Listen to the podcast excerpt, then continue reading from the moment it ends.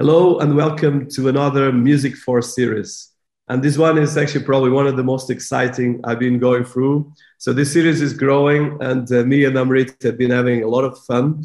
And um, and as well, I think uh, coming up with a fantastic concepts. I think this series for me are becoming quite amazing from the knowledge that we put here, but as well the personalities we're bringing, and as well the difference. I think out of the box topics that we are talking about because we're not talking just about linear history. We're talking about big concepts about humanity, big personalities, and especially what makes us humans. And the idea of Music Force series is the music is kind of one of the tonalities of humanity.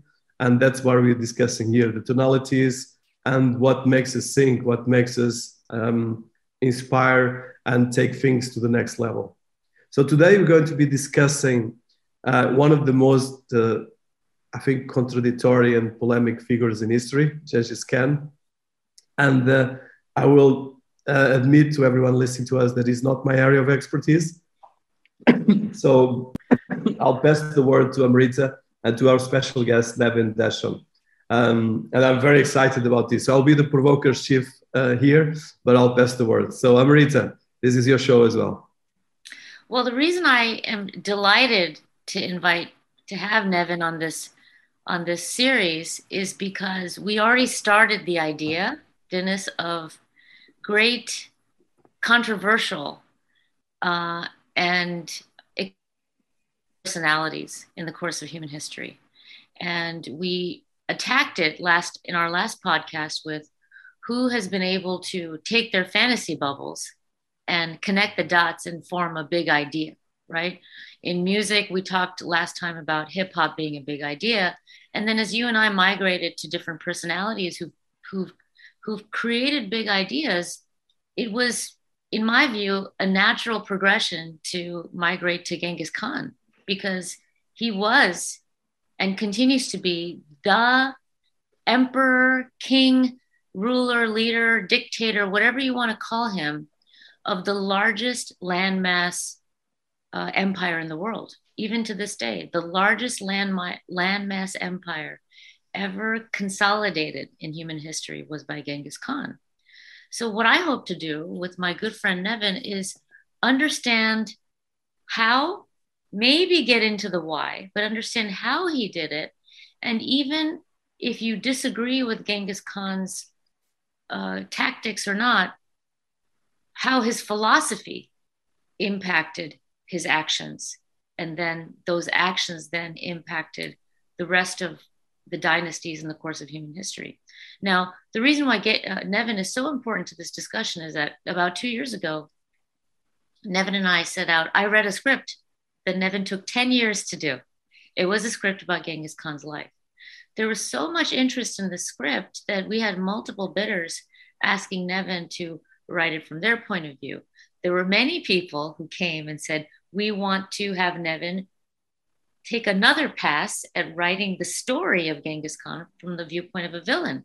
Then there was somebody who came and said, let's write the script from the viewpoint of a king. And then finally, there was somebody who came along and said, let's write this script, Nevin, from the standpoint of Genghis Khan as a god.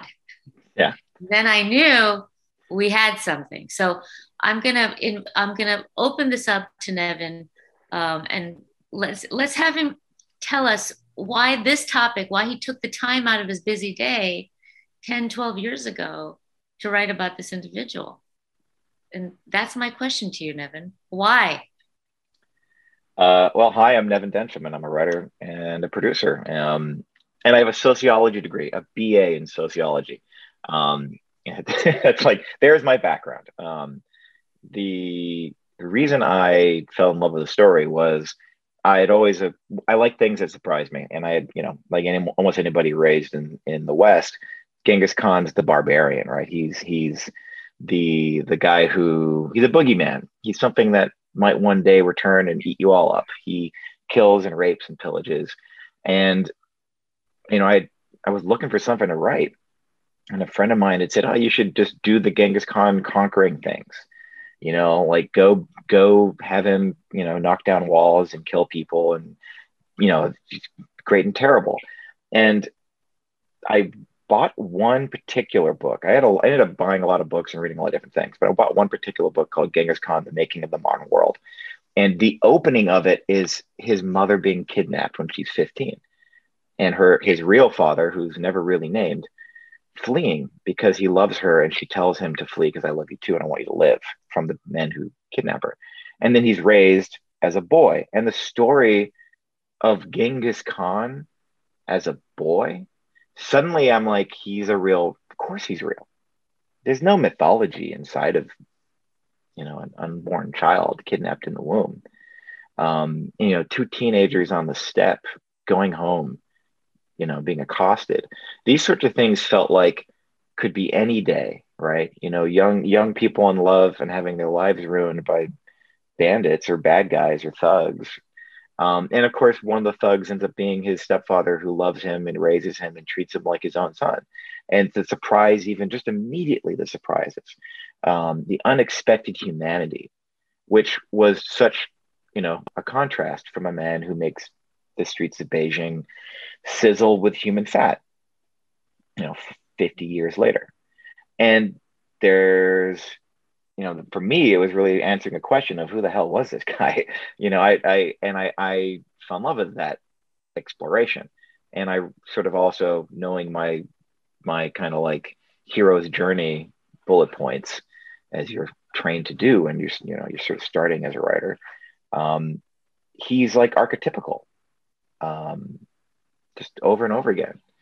And, and you know his adversities were always humongous and always life threatening and if not mortal emotionally mortal. Um, and that's where i'm like i mean i'm not drawn to movies about punching people in the face and killing and raping if you don't give a shit about the people involved if you don't understand why they're doing it or at least you don't ask why they're doing it. Because then what's the point? It's just gratuitous you know it's masturbatory and i'd, I'd rather see a story with love and passion and hope and fear and understand the incredible will and drive of a young boy. Nevin, know, I, I feel I feel that there's a couple of interpretations here of Genghis Khan. One is even in your own script writing. One is where Genghis Khan is a young boy and he has this enormous hero's journey ahead of him he actually is the good guy, right? For and, sure, for about 40 years, arguably yeah. the good guy.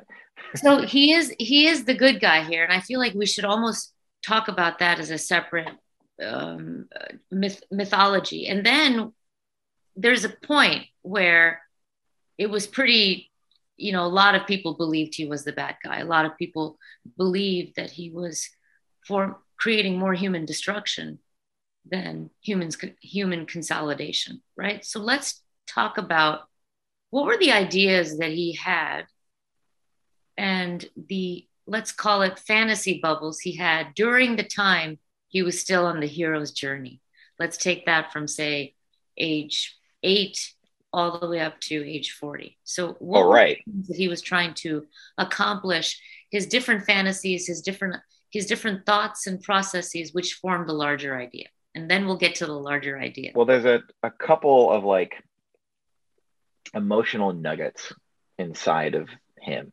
One of those is even though he is going to be this terrible rapist and pillager, his love of women, it's a very awkward thing, but he very much loved his mother and loved his first wife, who was his only empress, his only official wife, and empowered them and protected them and then wrote laws about the enshrining protection for women. Because he'd known his whole life my mother was kidnapped when she was 15 and forced into you know another man's tent. And even though he does that when he grows up he uh, he hates it. He hates it in others and he thinks it he thinks it's evil. Certainly it's evil to do to mongolians. You know there's also one of the things to think about is he's very much mongolian. Mm you know, and and at the time, Mongolia, of course, is not this country. It's a it's a it's not even really a notion. It's just a it's sort of almost like an ethnographic thing full of diverse families, which are effect- effectively these tribes, these massive tribes, and it spreads and moves and churns. and one of the things he saw was the in the grand tradition of great men um, the the enemy isn't the neighbor next door. It isn't the tribe over there. The the the enemy is the foreigner who's coming into our homeland and making us turn against each other. And the people who then truck with them and work with them against the other mongols. And he really did come up with this or certainly made it the point we're all mongols. He, he, he ends up getting rid of the notions of these distinct tribes, which are basically nation states within this this area. But don't you think and that came later? It does come later, but it, I think right? as a child, I think as a child, he he learned the lesson of I don't know why I hate this, you know, the um, the Tayichiud. I don't know why I should I should hate them. Right. Just because you know they're technically my cousins, you know, distant related cousins, and yet they're also the ones who wrong me but why do they wrong me? Because I'm here and I'm weak. Um, it's very You've much a, identified two, right? You've already identified two, let's just say, narratives he had developed as a young boy. The first narrative he had developed in his mind is there has to be some way to protect women, right? Very powerful idea in that time of history. The second idea was I don't want to be put in a place where I'm killing my cousins. Idea number yeah. two. I think the idea of the true foreigner came later, but let's talk about this revolutionary. The protection of women almost deserves its own podcast, right? But so let's talk about the second one, which is I don't want to, I'm Mongolian. What does that mean? How did he come up with that when the rest of Mongolia, which was a form of loose tribes, how did he come up with the idea that there is such a thing as Mongolian? Well, partially it's he made his own family, even though he had a family, and and um, you know, obviously he had lots of brothers, and he had a he had a mother and a father. His father is very much absent, um, and his stepfather fills that role. Already, he's blended, like right from birth. He's not just this particular tribe. He his the tribe he's associated with isn't even his birth tribe. You know the Bridget the Aboriginal who uh, by the way I'm going to butcher every fucking all of it because I'm I'm a white dude. Um, I'm just not good at it, but I love it. The the tribe he's associated with, the tribe that's his tribe, the tribe that bears his name, isn't his blood tribe. Right away, family for him isn't blood, and thus everything changes. You know, from from so early in his life, he he is living the life of the bastard, and yet also loved by the people who bastardized him. And why not just get rid of the bastard then? You know, why not get rid of the thing that makes you hate and just be family? And, you know, part of that comes out in the whole notion of he doesn't raise up the people who are blooded to him to high positions. He raises up the people who are loyal and who are talented. And he rewards them if they're talented and punishes them if they're not, or if they're bad, or if they're traitors. And it's really so simple it's like I mean, it's one of those like, boy, that's a really simple idea. Raise up the good. Yeah.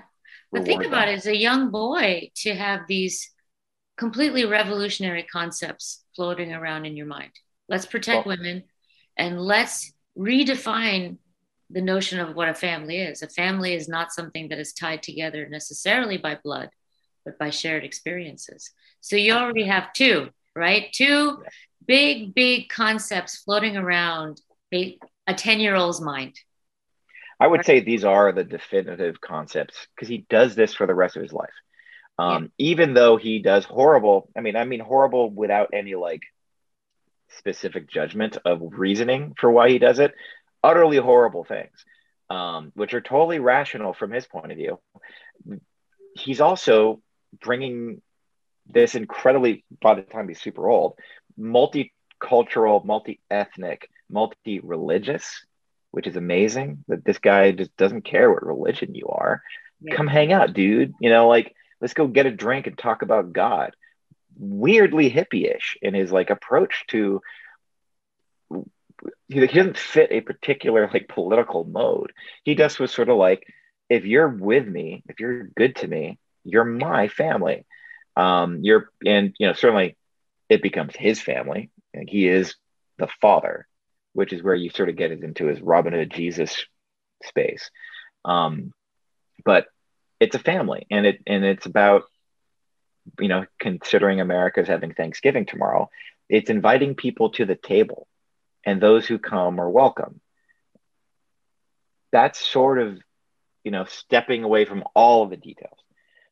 Let's he talk about this third concept, Nevin, the one where you talk about loyalty and the recruitment of people, right? So I would argue that by the time he's 10, redefinition of family, redefinition of the, the notion of protection of women. And by the time he's a teenager, Khan was actively recruiting people based on a different set of criteria, based on the criteria, criteria of not being necessarily related to you because of marriage or becoming a cousin, but he was he had a totally different human resources strategy than most he, military uh, most military leaders around that time. He, so he had was, he had it. He had the it, whatever the it was.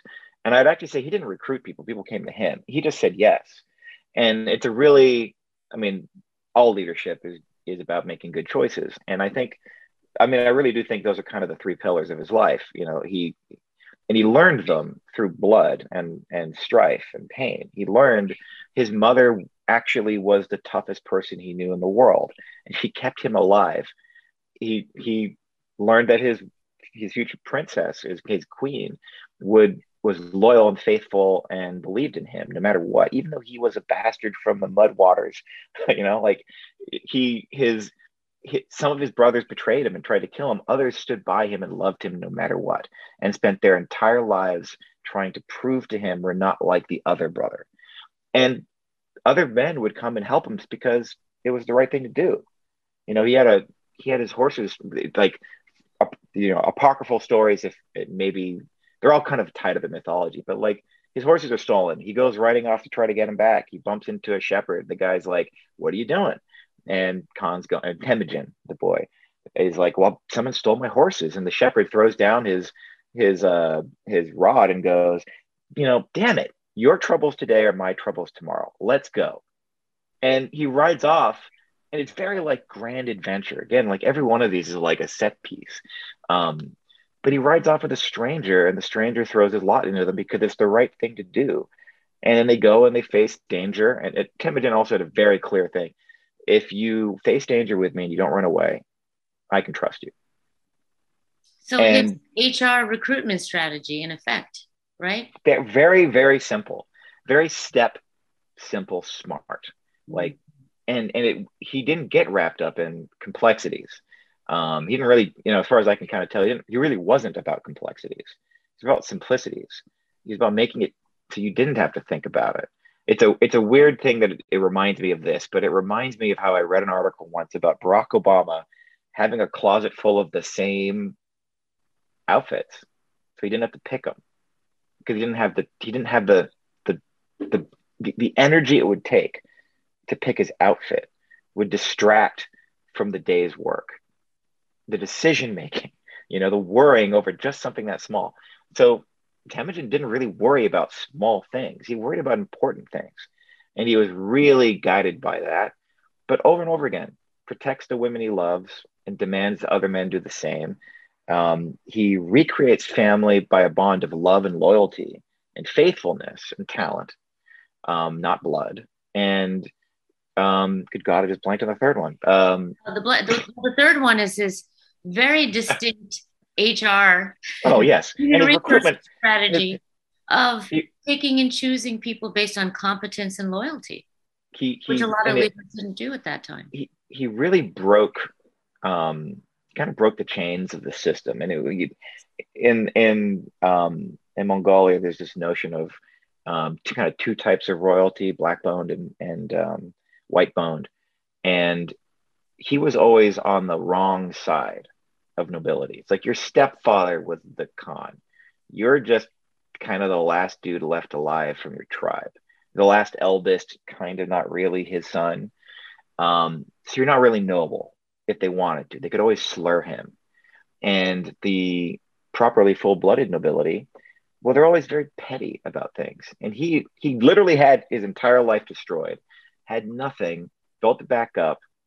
And so everything was good to him. Everything he had was good to him. He never, even though he, he has famous quotes about, you know, when you're hungry and you eat, your appetite keeps growing. Um, like a ravenous character. He also did weirdly did not covet what other people had. He coveted them to go the fuck away. Stop trying to take what's mine.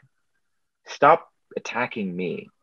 And you'll see over and over again, whether it was good politics or actual history, he reacts to, you know, like arguably his his reason for invading China, you know, and conquering the Jurchen Jin, and you know, eventually um, burning Beijing, is because of historical wrongs against Mongolians and the continued telling us to send tribute and telling us to do what you want and making us weak and small and turning against each other. So let's a, talk about this fourth idea, Nevin. So we've got our first three women, redefinition of family, uh, redefinition of loyalty and uh, competence among soldiers, right? The crafting of the system. The fourth idea, I think that I, at least I read in your script, was this notion that there is a unified Mongolia. There's such a thing as Mongolia. And to further define that thing, you also have to identify a foreigner. You also have to find an enemy that helps you define your thing. And that enemy, were there were many nation states, you know, at that time. First one being China. China was a natural target in the redefinition of Mongolian tribes into Mongolia. Let's talk about that for a second. And then I'd love to talk about how that all went, how these ideas then had a completely new titanic shift into something that became potentially very destructive for humanity. So China well, um, will go to the other ones. So China has this, you know, everyone, you know, when you say China, you sort of simplify China. Um, China is really big and complex, and diverse and full of different cultures and languages and um, ethno, um, ethnographic groups. But as a lump sum, China was continuously raided and occasionally conquered by the northern barbarians, Mongolians, and, and, and what we now call Mongolians or other steppe tribes. And I mean, you can see it in Europe too. You see the same thing. These big, powerful military organizations kind of get up and go one day. Um, for whatever reason, and kick the crap out of civilization and then they stay. Mm. and then they become civilization. And at the time of Temujin of Genghis Khan Genghis Khan the the emperor of, of the northern of three empires in China was sort of the descendant of one of those previous conquests. And I think they kind of knew it. I think they probably were like we're not really Han Chinese. We're kind of a little were a little different. Um, and they also knew very much that occasionally the Mongolians all kind of like get together, and then it's really hard to stop them from doing horrible things to us. And so they had kept their finger in Mongolia, stirring the pot for generations to make sure that they would fight each other. And they would keep changing their favorites based on who got strong and turning them, you know, as if you're the young upstart, maybe that old, big, rich, powerful Khan, he's a little too strong. Yeah. We should make sure the the the somebody else kind of becomes the big man on the steppe. And well, that's a common foreign policy tactic. Of course. I mean, we all do it. Disruption. Create disruption among your neighbors so that they uh, they're fragmented and they're not they don't become a powerful state to challenge yeah. you. So China and, was doing it at that time. And and they really did it um, through economic means. They funded they funded and armed. You know, just like mm-hmm. the West does, and China's yeah. doing now again, and all the rest of us. All, all the, it's not a new story, but it was very much one that was brutal for Temujin, um, and he lived it personally. Yeah, and, and he, and blamed he felt them. He blamed the Chinese or the the overlords in China who funded the rebels in Mongolia for his well, for his misfortune. He had one a semi mythological story about the a, a great Khan of the tribe he was kidnapped into, who had once united the Mongols and invaded um, China. So he had a story to look up to and say, well, maybe it's possible. Never really thought about it, but it's sort of like the legacy, like George Washington chops down an apple tree, kind of. Wow, pretty. He doesn't tell a lie. Wow, well, these are things to live up to. Um, and then he lived it on the steppe where he saw best friend and blood brother end up turning against him for many, many, many, many different reasons. But among the reasons was the Chinese had sort of picked that side. And I'm very broad stroking here, but the, the Chinese kind of picked Jamukha's side in their feud that ended up being this great civil war among the Mongols. Um, and he didn't pick the Chinese side. He, you know, Temujin was not in for that. He was like, why would I swear loyalty to you guys? And what, what, is this all? I, I'm here. You're way the hell over there. And by the way, you're helping the people who are killing my friends and have turned people against me. Um, it's very simple. It's always very simple for him. It was always immediate. He never like looked and thought deeply about what was over the hills. He was always, why the hell are you over here fucking with my shit? Let me just do what I'm to do. Um, and it sort of forged, you see this over the, oh, as he grows up, he kind of goes from this very driven boy into a very driven man, but he has been beaten, he's been hammered, he's been forged by all this external, from his perspective, impacts over and over and over and over. And when he would talk about foreigners, he'd lived it. It wasn't, you know, some fascist bullshit from the 30s about otherization. It was, he really did have foreigners coming in and fucking with his world. Um, and he just wanted them to stop. It's, it, it's, and, and of course, it's a great story to say to your, your fellow, um, you know, your neighbors, the problem isn't you and me or the guy who lives down the street. The problem is the people over there who are coming into our neighborhood and turning us against each other. Oh, and by the way, it's true. You know, at his stop me if I get too far ahead, but at his effective coronation, after he's elected Khan, it's both this spiritual. Um, he's kind of a, he's kind of anointed the great shame, uh, shaman of Mongolia. He's united all the tribes. He declares all the tribes are over. We're now one people. He's a, a the fact that the Mongolians show up is the acclamation, and he kind of like comes down from the mountain after going on a spirit quest and declares these things. And shortly thereafter, emissaries from the Jurchen Jin Chinese Empire show up and demand, like, you know, that in the in the this is Sparta moment, you know, demands he submit now that he's, you know, king, submit to your your betters. Mm-hmm. And um, he turns his back on them and walks away, which would have been a terrifying thing to do. I mean, he's the he's this great warlord. He's this all conquering man. But the Chinese are the Chinese. They're they're countless, um, and they're civilized, and they're they're powerful and wealthy. And you know, you're a barbarian steppe warlord. You know, he knew who he was. Also, there's no way he's going to bend the knee. Um, Let's fast forward a little bit. Let's fast forward to okay, he is now the Khan. He has all of Mongolia, as you mentioned consolidated, united. And then the Chinese come and say, okay, we recognize you as Mongolia, but Mongolia is still part of us. He beats the Chinese. Let's say we're already there. He's completely conquered the foreigner. When is the shift? When do you, as a, as a writer and a, as a historian, think he went too far in terms of misinterpreting his own philosophy? right? Because we've I got mean, some powerful things. Hmm. We've got women, we've got family, we've got recruitment. Number three, we've got Mongolia as a as a unified spiritual concept under Genghis Khan.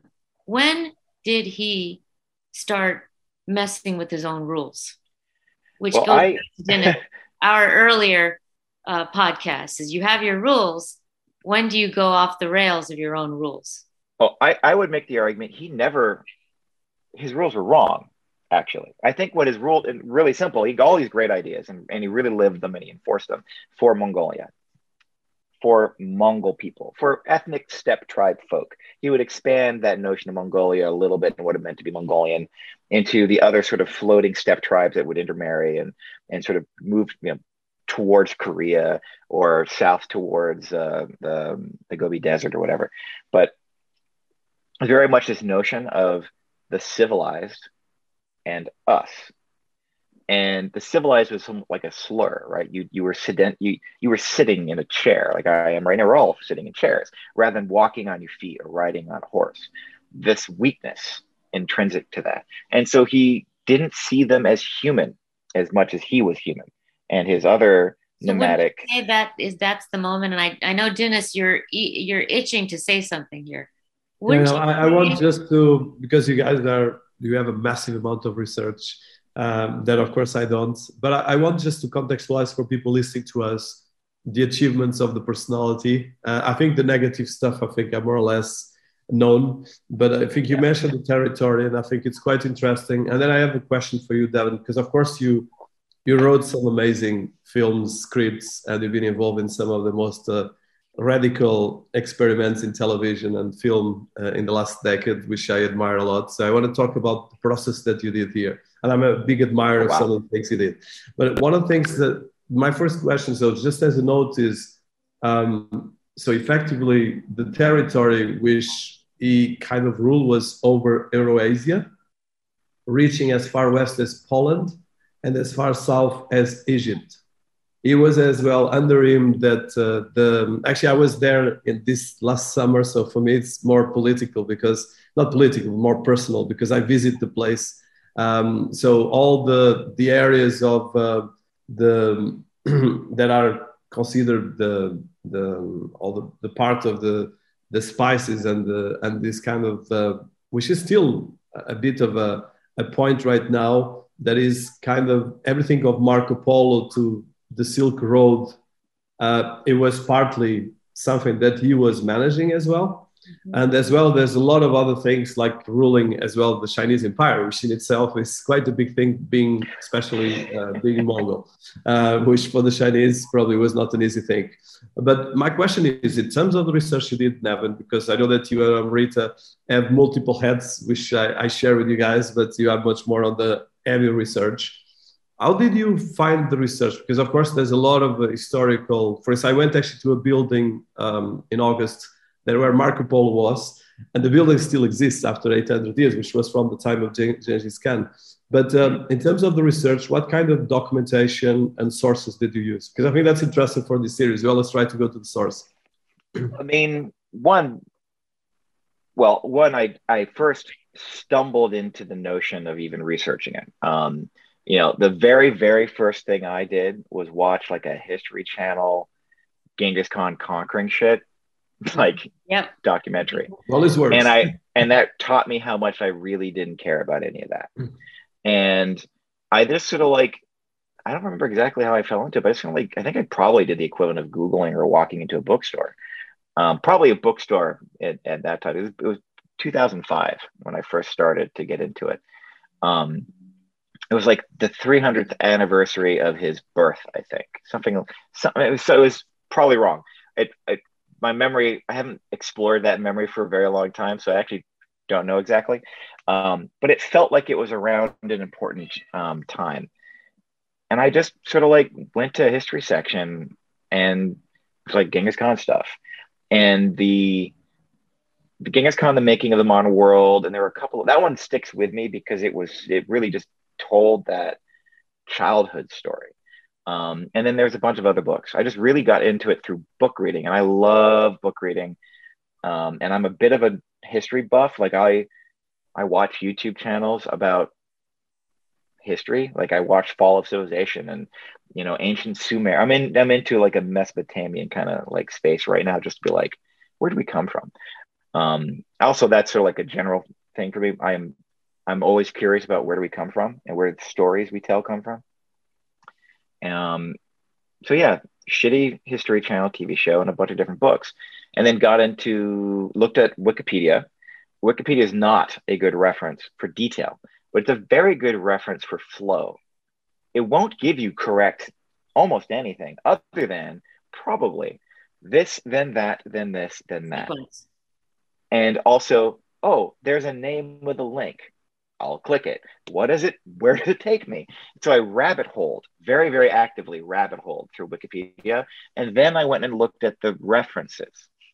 Or I would search the the name of the person, you know, like his his mother, is, her name is Helen or Hulen. Um, go look up who she is.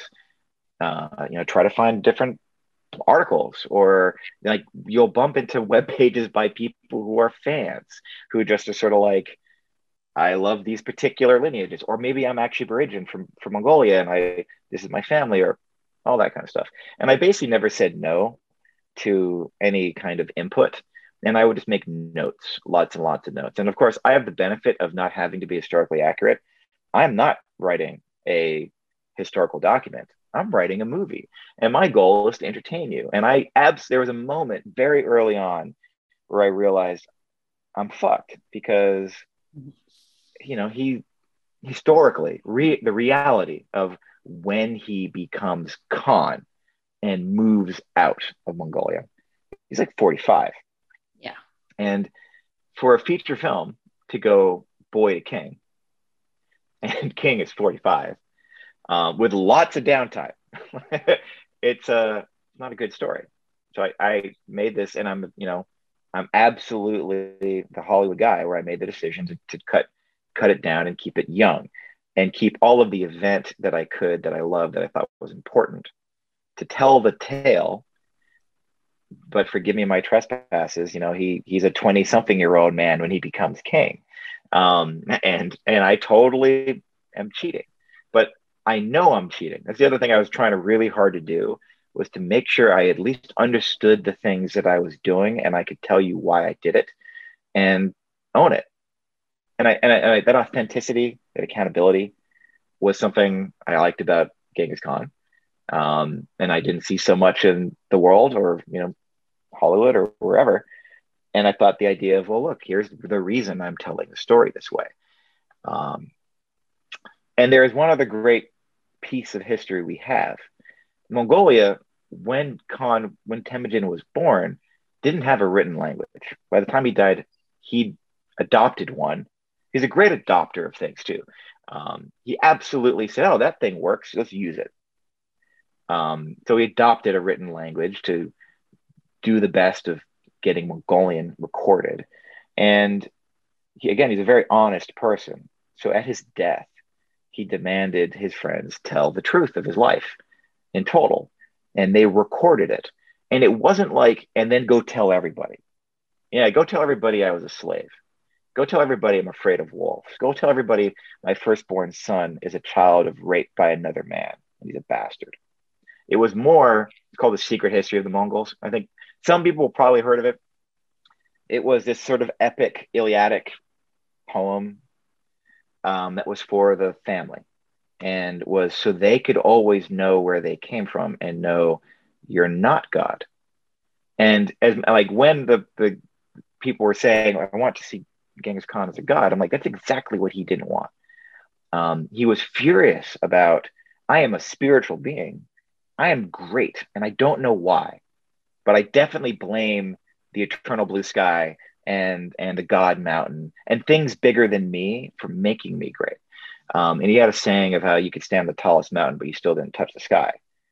You could see the whole world, but you weren't the sky. Um, so the so he was never about, and I, all again, I'm like, I'm pulling away from my resources, but finding that didn't happen in the first book I read. Um, you know, that happened in being asked to see if he was a god. Yes. All right. What, I'll go target so, that. What's so fascinating here, Nevin, is we're we're listening to you talk about your creative process to understand someone else's creative process right? Well, it's all filters.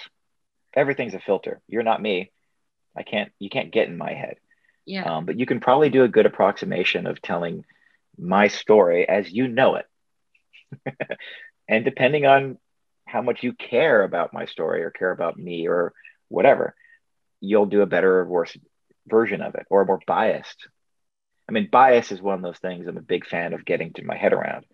Because if you understand this is my sociology coming into my like the reason i referenced being a an undergraduate in, in, you know ba in soc um, in qualitative not quantitative um, was because bias is important to understand so you can understand the information you have. So when you, you walked, when you embarked on this creative process to understand Khan's creativity did you go in with certain preset ideas that absolutely. you're looking for reinforcements or not. And dennis i would i would hearken it back to you. Is is that a good thing? Have you seen that necessarily work for people? Because i've certainly you know i wrote a book about the buddha and about radha krishna. I tried to go in without biases. And here we're talking to nevin who said no, I definitively went in with biases and it yeah. worked for me. Right. I, I can't undo my biases. That's the other thing I kind of like realized at some point in my life. Like I can't stop. It was like, you know, I'm straight. I can't be gay. I can't force it. You know, I couldn't just do it um, and love it. You know, I just I could. It, it's like so I have I have things inside of me that are what I feel and this is the artist in me. This is this is the growing up in an artistic family. This is why I like writing. Is its expression, and once you start to filter expression through the expectation of others, you're going to lose your authenticity, and you're going to lose touch with your reasons why, and it won't be as good. Um, which is kind of like the penultimate re- or the ultimate reason to, you know, to care about that. So understanding my biases, and also I really knew it in this process, Nevin, you walked in with the bias that Khan was great. Would you? No, I walked in with a bias that he was a murderer and a barbarian and a rapist and arguably the greatest man who ever lived. Interesting. That was that was the wow, definitive like. yeah, I might, and it's because it's true, right? You don't conquer from the Pacific. You know, you don't. I don't need to list all the things he conquered, but as you said, the the, the greatest empire a single man has ever put together. And he did it. he fucking did it. Obviously, he's great within the, the grandest version of the word. Um, also, he really did rape and pillage. He killed millions. You know, like there's there's the stories of what percent of the world is descended from him personally. You know, like there is grand contrast inside of his character, clearly. Also, you could walk from the Pacific to the um, like the Dead Sea, or not the Dead Sea, but one of those little like the the what's that Turkey and Russia and Ukraine? What's that the Crimea? You could walk there from the Pacific, and at a certain point in his life, there were no bandits on that road. You were safe. That's a great thing. I mean, that's great, like good, right? Unless you're a bandit or somebody he thinks is a bandit or a culture that wants him to pay a tax. So, and, and I kind of, and I'm really comfortable holding those, con- like, for whatever reason, I'm very comfortable holding those contrasting notions. Like, I'm really not a binary person about like morality. I mean, there's some things I would say are absolute good and absolute bad, but also it's really important to understand perspective so you can understand reasoning so that you can either attack that reasoning and disable it or fuck maybe they're right um, I, I, love that you went in with such strong views on this man is a murderer rapist pillager and you came out with a script that essentially told the story of a young a little boy yeah because no no boy is a the, you know? the other reason I went to the boy and I fell in love with the boy story, the, the coming of age. I love coming of age stories. That's really also the the secret sauce. You know, he had, his entire life is a coming of age story that fails, and and at the end of his story, he kind of acknowledges, "I've failed." Um, you know, would he. You say Khan, would you say Genghis Khan was a failure? I think, in his own eyes, he was the the dichotomy of the, the greatest man who ever lived, touched by God and failed, and and the thing that he, again, he's the child of a 15 year old pregnant girl kidnapped like arguably on like her wedding ride home he's a bastard born into a family where his his half brother tries to kill him and rape his mother where his stepfather loves him more than he ever should and teaches him everything, and then is betrayed and murdered by his cousins. And on and on and on. The one man he trusted implicitly in his life, absolutely, that he would forgive over and over again, Jamukha, who, like, I don't think they were gay, but they definitely shared the same bed. Um, and they definitely were the best of friends. He that faced childhood mortal danger together and swore an oath when they were 11 or 13 to be blood brothers because he had arguably in his own mind none. Yeah. And the only man he ever did, that guy becomes the second idea. Remember, it was his second most powerful idea, which is we don't have to be related to be going to make our own family. Yeah. yeah. Big idea. And and that man becomes to Temujin's progressive policies the conservative reactionary and betrays him and kills all of his best friends like horrible villain in Temujin's life. And when he finally defeats him, he forgives him with tears in his eyes and says, I still love you. I still want to rule the world with you. The two of us are destined and they were prophesied, you know, uh, to rule together, as of course shamans do when there are two great men sitting in the room with them. And Jamukha says, I, I you know, I can't. I will forever be the, there's only one sun in the sky. I will forever be the louse in your collar and the thorn in your shirt. I basically, I just like I know I can't become a gay man. Um, he couldn't bear to not be the greatest, even though he loved Temujin. And so, like romance, right? That's the romance, but also there is where he comes from, and the dichotomy of my best friend who saved my life, who raised me up and stood by me when my wife was kidnapped. He came. I was nobody. I had no army. I had no money, but he came he came and helped me get her back. Like that, like it tears me up just to say that. Well, um, I mean, I could see a script being written, Nevin, where Jamukha is the hero. I mean, I can tell you a good Judas story yeah, Judas is the great hero and the beloved of God. Breaking I mean, Bad, you know, Je- the the Jesse character is becomes the hero, and the Walt Whitman character is now bad. pivoted from being the one you relate to to, to truly the evil the the, yeah. the the villain you know so the hero classic hero becomes the villain story yeah. uh, I'm, I'm, attracted to those tragedies but i because they're universal just like triumph is universal um, and it's again it's perspective it's bias understand your bias my bias was i wanted to tell the story that i had never seen before also the other thing i was looking for was something i'd never seen I was open to being surprised. I wasn't that my bias was a closed door. My bias was my guide. And then I was surprised when, yeah, he is a murderer and a rapist and a pillager. He's also, of course, he was a young boy. And boy, did his story of becoming a man feel like the greatest triumph I'd ever read. And his romance with his his his best friends was tremendous. His love of one woman, like blew me away. Um, I think you, you just know, did something on the creative process, something that Dennis and I have been trying to figure out on the last few podcasts is creative process, right? Understand your bias.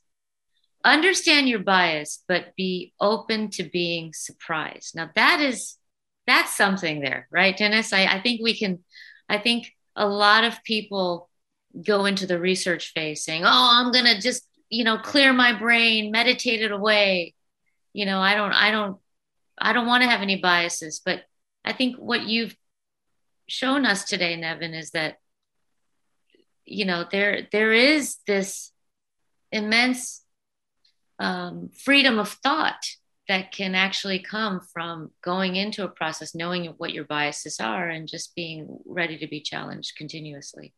It, it um, requires self-awareness um, which again i'm lucky you know like i'm a very introspective i was a very introspective introverted kid you know like i i liked having my nose in a book and i was constantly asking questions as i would read these books and just sort of like not even actively but just sort of like you know you read a book you kind of think about it and and that was normalized and okay um, and then i was again sociology really changed my perspective i thought i was going to go into history and study history or like rhetoric or whatever and I was blown away by a gender studies sociology professor, and I had zero interest in like family, you know, like family sociology and ugh, and mm. and then to discover, but it explains things. It it was and it was really important to understand where you were coming from. And then that allowed you to get to know where they came from. Yeah. You were asking questions. Your questions were biased, not in this pejorative notion of bias, but they had bias because you are you. And if I'm talking to you about you and I am that filter, you are going to be filtered through me. So to try to get rid of that, you have to know what you are and understand as best you can why you're asking the questions the way you are. Uh, unless also your point is to filter, which is also totally valid. Um, you know, and and so, but understanding these as like tools. They were taught to me as tools in college for understanding meaning. And then I got into the business of creating meaning. I had these tools to help me understand this shit. Um, that that is that's a great way to explain the role of a screenwriter. Is you're in the business of creating meaning. When something could just seem like a, a bunch of random facts, uh, I would say most good historians are in the business of creating meaning. Absolutely. And creating patterns. Dennis, I know uh, I know you're you're muted. I, I, I, I canceled my other side. I'm, I'm really excited, Devin, if you have more time, because I this is very interesting. I've been a bit in silence because I'm getting a lot of, uh, um, I would say, a lot of source from this. So, so let's use in the concept that Amrita has been dividing and uh, not dividing, um, defining in the series. So we've been coming up with a concept, Devin, that is find your atom, which is kind of the one of the things that I love. Particle. yeah so so I, I, want to before we let's just keep the concept top level. So because you talk about the bias of the creative process and coming back to Genghis Khan of course you you create some amazing series of television that became cult and some of them still going that are future. We're talking about one of the most divisive figures on on, on the past. Um, and it's divisive by all logics because it's kind of the paradox of the violence but as well, we cannot look at violence in the 12th century in Mongol and look at perspective in Europe, or even if you go to the to the Egyptian empires or to the Roman empires, there's different ways of looking. And, and of course, probably I would say Julius Caesar probably did similar things to Genghis Khan, but with a completely different ethics of Roman uh, that is different. Uh, of course, with the Mongol and as well the tribes that were there before he became the, the personality that he became. So looking at the finding your atom, and now I'm, I'm, my question, sorry, it's, it's, a big question, but uh, it's in two layers. One layer is, is your process of writing about this, because you are a, a, a writer, a producer, and as well someone that has control over the narrative. Because as a producer, you have control and you can take things in one direction and you can create your own bias. Let's put it that way. But but as a as someone that has been looking at future, past, and as well humanity in this level, how do you see the, the idea of finding your atom when you look at a personality like this? Because one of and just as a final note, and this is my creative side talking. Uh, in the last week, I've been thinking a lot, first of all, about what me and uh, Amrita mentioned about the idea of finding your atom. And as well, we create a concept of uh, um, partly idea of the atomic level identifiers and the idea of fantasy bubbles. But then I went to. Quick, I think we should do a quick uh, recap for. Yeah, yeah, for probably. Sorry, it's a big one. well, I'll, I'll, I'll, let's see if I can get it done in 30 seconds. So, fantasy bubbles are notions that you have floating around, and you have to some at some point tie them together to form the big idea. So, Genghis Khan's fantasy bubbles are protection of women, You've got the family is not blood. You've got the recruitment. You've got Mongolia. So a series of fantasy bubbles that was neatly tied together over the course of his life. Now, with you as a writer, let's talk about your fantasy bubbles, right? You as a writer saying, I want to be able to take my college experience as a sociology major and make and use it as a tool towards the betterment of my life. Fantasy bubble number 1. Fantasy bubble number 2 is I believe as a writer, I can find a specific narration, narrative about this famous historical figure, Genghis Khan. Fantasy bubble number two. Fantasy bubble number three is I feel that while I'm doing this, I can be extremely entertaining. I can actually make you laugh and cry and want to stick to the screen. So you've got three very powerful fantasy bubbles here. And then what you have looming around that is this concept that I'm going to experiment with my natural biases towards putting all these things together to form one big idea, which is Genghis Khan, the screenplay, Genghis Khan, the movie, the TV show, which actually now redefines for the modern era who this person was. So that's your big idea. But I think what what Dennis and I found in our last few conversations is what makes you so special, Nevin Densham, in being able to tie these fantasy bubbles together. And, what, and, and, what we found is that every individual must have, we, we're not sure, but there's a high likelihood that every individual, past, present, and future, has a unique aspect to them, which is their atomic particle identifier. You know, what makes me is I'm a Bollywood singer, that I have this special interest in history and humanities or whatever. I think what Dennis is trying to say is why you? Why are you the guy to do this for us sitting in 2020? And we're going to be listening to your story, your version of Genghis Khan versus somebody else. What do you think, Dennis? Do you think I got that one right?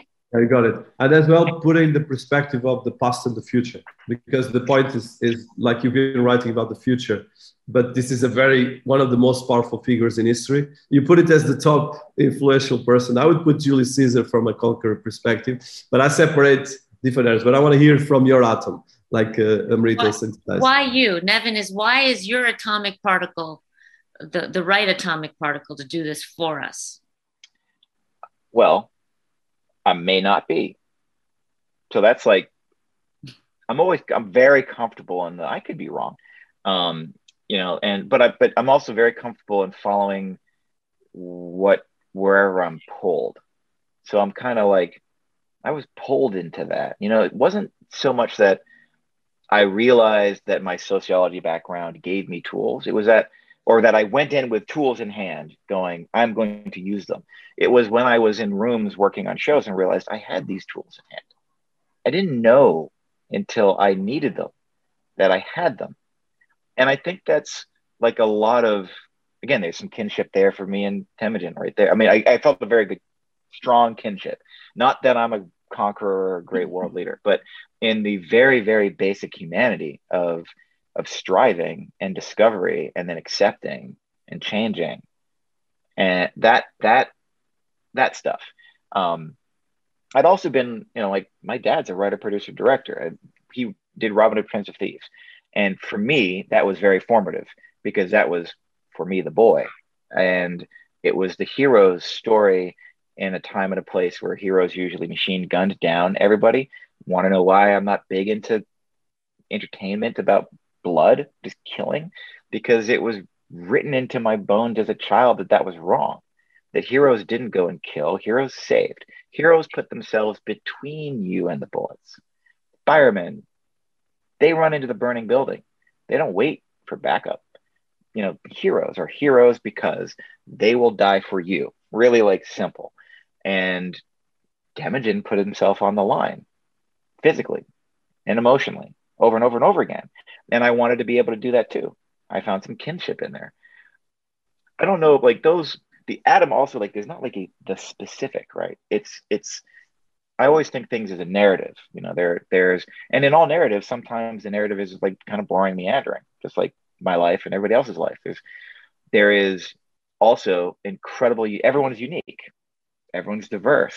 Everyone everybody is unique. And I'm just at a for whatever reason, I I do this. Um, I, I, jokingly say when I'm down about it, I don't. I'm not good at anything else, which isn't true. But it is also I'm good at this too, which is another reason that I keep kind of going back to it. Like I'm pretty good. Um, I'm pretty talented, and like there's a selfishness in me. Again, dichotomy, dichotomy, dichotomy.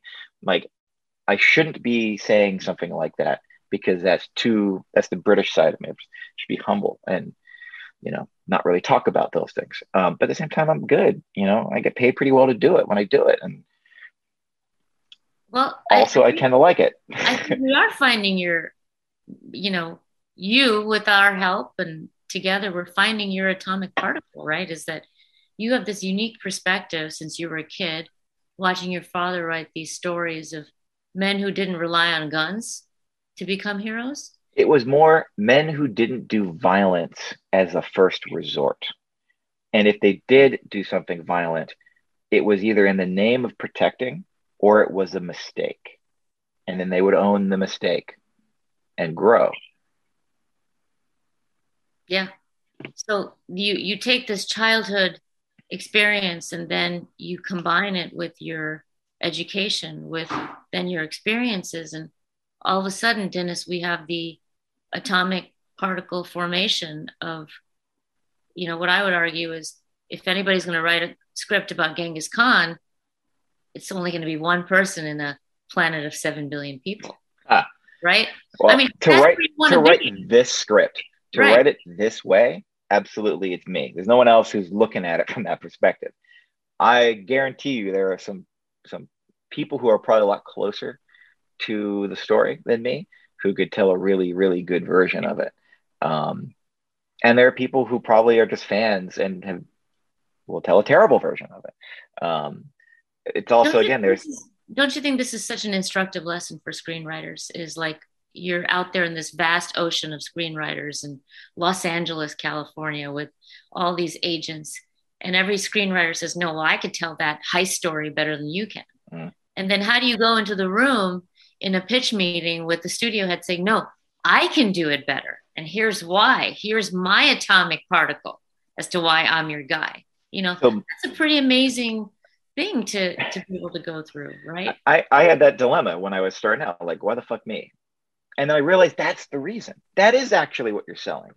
It doesn't matter what story, because there's always going to be somebody some of them, I mean, heist movies a dime a dozen, right? But yet we still keep getting wondrous variety and mm-hmm. often good um, among every other genre, story, style, whatever. But the thing that you can bring to the table that is unique is you. And and to anybody who's ever talked to me as an up and coming writer or whatever, I was always like, what you're selling is yourself. The reason you're in that room is not to sell what you're ostensibly selling, because they're probably not going to buy it. Now, here, real talk, probably not going to buy it. But they might buy into the idea of you that you're cool and interesting, new and unique, and just maybe they would take a shot. And usually, the shot they'll take is when they have a problem, and and they need someone to solve it. Yeah. And for whatever reason, the things you talked about, the way you talked about it, you come to mind. There's no chemistry. There's no like Lego to that, like building blocks to create a perfect answer. It's it's just magic. Um, and and there's a turn of phrase that you know overnight success takes 10 years so you need to invest in yourself if you're doing hollywood shit because you want to be rich and famous you're probably doing it for the wrong reason if you're doing it because you desperately want to tell stories and really want to express yourself and be seen and share and grow that's a better reason um, that's a pretty good reason. You'll you'll see that often when you you hear people interviewed about this. Like I, one of my favorite interviews I've watched in the last year was Harrison Ford being asked about his roles, and I think of Harrison Ford as all his acting is Harrison Ford, right? He's just this plain Joe doing the same thing, and then he starts talking about it, and you realize absolutely not. He is full he likes a certain kind of character and a certain sort of story. Also, I'm sure there's some business decisions inside of those stories, but there's a reason he is very talented and successful. It's because he's introspective about his own decision making for committing to something. That commitment, that faith that it's going to be good, that refusal to to give up, to do a good job when he can, and and you know fall in love with the character and when he's the other thing that was amazing was his ability to say i am now done with it You know, he's like, he only goes back to characters when he feels there's more story to tell. And it's fascinating. Like I just was not expecting that. Um, I would also say Nick Cage, same kind of thing. Like seems like a meme, and then you hear why they do what they do, and they are intelligent and emotional and passionate, and suddenly everything all of the work they've done was elevated for me. I could actually some I, rather than just be the dumb American audience guy who watched, you know, Con Air or or right. something. Actually go and watch it and then watch what he's doing. Like like Nick Cage, wow, he's making decisions. Um, and that's the thing I actually would say is really important in creativity. It gets me to another question, maybe a, a pivot in this conversation, which is I feel like you're now talking to screenwriters, right? With the experiences you're sharing with us, you're actually talking to other screenwriters who embark on this process. Would you say that in that traditional Buddhist definition of mind, body, and self, right? A lot of people don't have a defined self. Would you say that to be a good screenwriter, you have to go in with an understanding of self? Yeah. And can you embark on that process without a sense of self? And be successful? Absolutely not. I would, I would um, no, um, because again, if you're doing it to fill your hole, then you're not going to have something to express, and it's stepping away from talent, you know, and wordsmanship. Mm-hmm. What the fuck are you trying to say? If you can't answer that question, so you can't use the screenplay to fill an, a hole. The hole it's needs like, to be filled before you embark on the screenplay. Would you say or that? or it or at least you need to have um again again it's stepping away from from the specific of it and go into the more like notional. The um if you do anything in life to fill yourself up you're probably doing it for the wrong reason. If you're drinking fucking marrying making babies uh buying a lot of toys you know um filling up who that's whatever we all feel sometimes alone and empty. Um, but and it's cool to go fill it up with external things. But if you don't have an internal fountain as well, if you don't water your own garden, you know, if you're not taking care of who you are for you, then you won't be able to share that because anything you share will be something other people also have. And and you know, that's so like I think the definition of art. You know, like all art is expression. Bad art isn't saying anything doesn't matter if it's poetry or paintings or movies or you know vagina monologues. Vagina monologues says something. It's talking about something. It's trying to teach you something share express things. The reason why it is powerful. Even if you don't like it then you don't have to like it to get it. And i and i think that's sort of i would actually argue that's not just for art that's for all things. Any making of things cannot come from the nothing inside of you. You need to kind of like if you love making widgets, you're going to make a better widget than the guy who's just there for a paycheck. Dennis, I, I would say I fear, I fear that we're getting into some provocative areas, which Nevin is talking about. Is you have to have your atomic particle to be able to create art, and art doesn't get created without the atomic particle. And I feel like we've opened up a big, big Pandora's box here it's another fantasy bubble. Let's put it that way. But but I, th- I think here the the point. So David, we passed actually one hour and a half. So uh, I think. Uh, well, I have a lot of questions more, and this is a fantastic uh, part. I think for people listening to us, probably we'll wrap up uh, right now. But Devin, so let's summarize here because, of course, you did fantastic. You are doing fantastic um, work, and and of course, you have. I would say from your work and, and body of work, you have science fiction, more um, some areas more of research and horror or violence or other things like that, or even series. But what would be the, let's say, picking in Genghis Khan, which is the, the focus of today. Let's say if, if you look at yourself in terms of you, let's say, let's say in 100 years, um, if we go all, and I expect that we all live until 150 at least, because we work in technology and the imagination so you need to think a bit ahead of the time and in future you you work as well in the, in altering carbon that's what i'm trying to do technology so and ideas as well because ideas technology doesn't mean anything without ideas so in terms of imagination, in terms of your atom, what would be the legacy that you would like to leave with your work? Like Genghis Khan left a crazy legacy, but as well an historical one. Let's look at yours in terms of the atom metaphor. Well, I think true immortality is being remembered. And you know, you talked about Julius Caesar. There's a reason you you know that person. Also, he could have been forgettable. I don't know the space between that immortality and forgettableness for me or anybody really. Um, because think of the, you know, 50,000 years of modern human history that for about at least 40 of those, we have no idea who any of those people were at all. And then you walk into a cave painting and you see someone's palm print. And you know, that guy or gal is immortal forever until we forget that cave or right you know, lose that history. They live forever. So I'm looking to leave a piece behind that maybe one day somebody bumps into and thinks that's pretty cool. That's about it, you know.